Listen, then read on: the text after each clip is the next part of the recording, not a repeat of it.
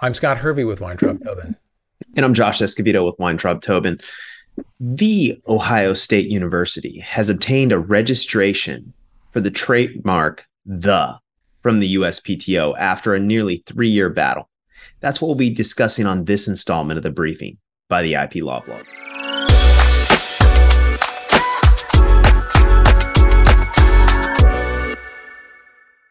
Josh, I understand you want to talk about a very interesting trademark registration at the USPTO. That's right. I want to talk about the fact that the Ohio State University recently managed to register the with the USPTO with respect to t shirts, hats, and caps, approximately three years after the USPTO initially rejected OSU's attempt. This registration has some people in shock and it has some uh, trademark casuals concerned about the scope of this registration.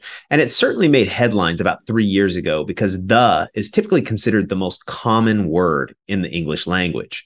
For those who aren't familiar with Ohio State's use of the word, it's generally on display on Sundays in the fall when the football season comes and its alumni introduce themselves as alumni of the Ohio State University. And there is quite the emphasis on the.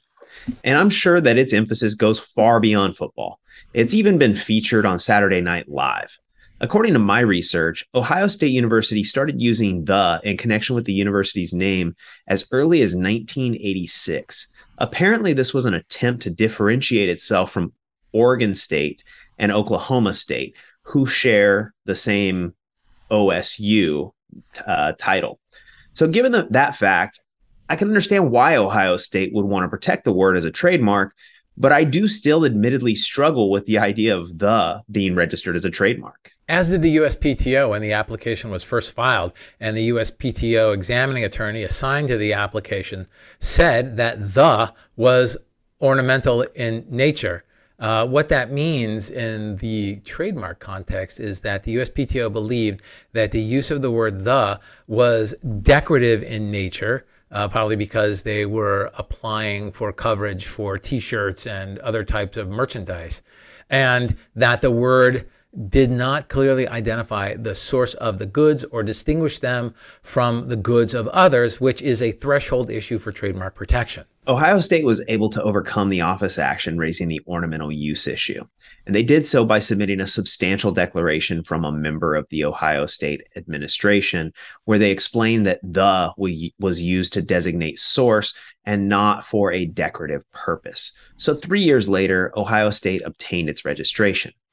Of course, it has had to work through some additional issues with fashion designer Marc Jacobs, who sought to register the word the before Ohio State University attempted to do so. Of course, first use, not first filing, creates priority in the United States, but for reasons we won't get too deep into here, the two reached an agreement where they both will have the right to use the mark in connection with the relevant goods and services. At the end of the day, Ohio State got what it wanted and others, especially OSU rivals in the Big Ten, will say that the use is ridiculous. And some trademark practitioners may agree, although for different reasons. But I'm curious on your take, Scott. What do you think about one, or in this case, two parties having exclusive control over the word the in connection with t shirts, hats, and caps? Well, that's an interesting question, Josh, and it raises an issue about the trademark uh, strength spectrum, which is basically how practitioners measure the strength of a trademark and thus its protectability. And at the very top of this trademark strength spectrum are distinctive words. Those are words that are made up, uh, like Google.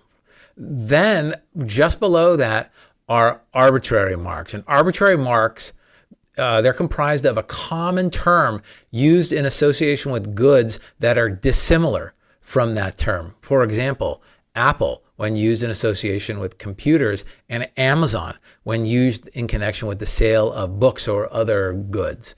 Those are arbitrary because um, those terms do not describe or suggest the goods or services that are sold under the mark. So, you know, think of the word the in connection with uh, clothing items. I think it's arbitrary because it's dissimilar. It, it, does not relate to the goods. and it does not describe or suggest the goods sold. So I think, as weird as it may be, I think the word the is a a fine trademark for for for merchandise. Now, now, with regard to Marc Jacobs and uh, OSU, I'm sure they had to enter into a consent agreement and they had to convince the examining attorney that there would not be likelihood of confusion between the two, and um, or that you know it, it would be allowable. And I think that probably was easily done given the marketing channels for the various goods, right? I'm sure OSU probably said, oh, our, our goods are only sold at OSU games, and maybe they're sold at um, sporting goods stores in certain parts of the United States, while Marc Jacobs products are probably only sold in big box retailers. So I'm sure that they were able to convince the examining attorney of um, that the their consent and coexistence agreement was legitimate. Yeah, I think that's great insight, Scott, and I I think it all makes sense. It, you know, as far as my thought on the situation goes, I think it depends in part on how aggressively OSU attempts to enforce its right to the if it engages in overly aggressive trademark protections like some universities i know duke university in particular is is very aggressive in protecting its trademark rights. Um, i think it could create some potentially spurious litigation.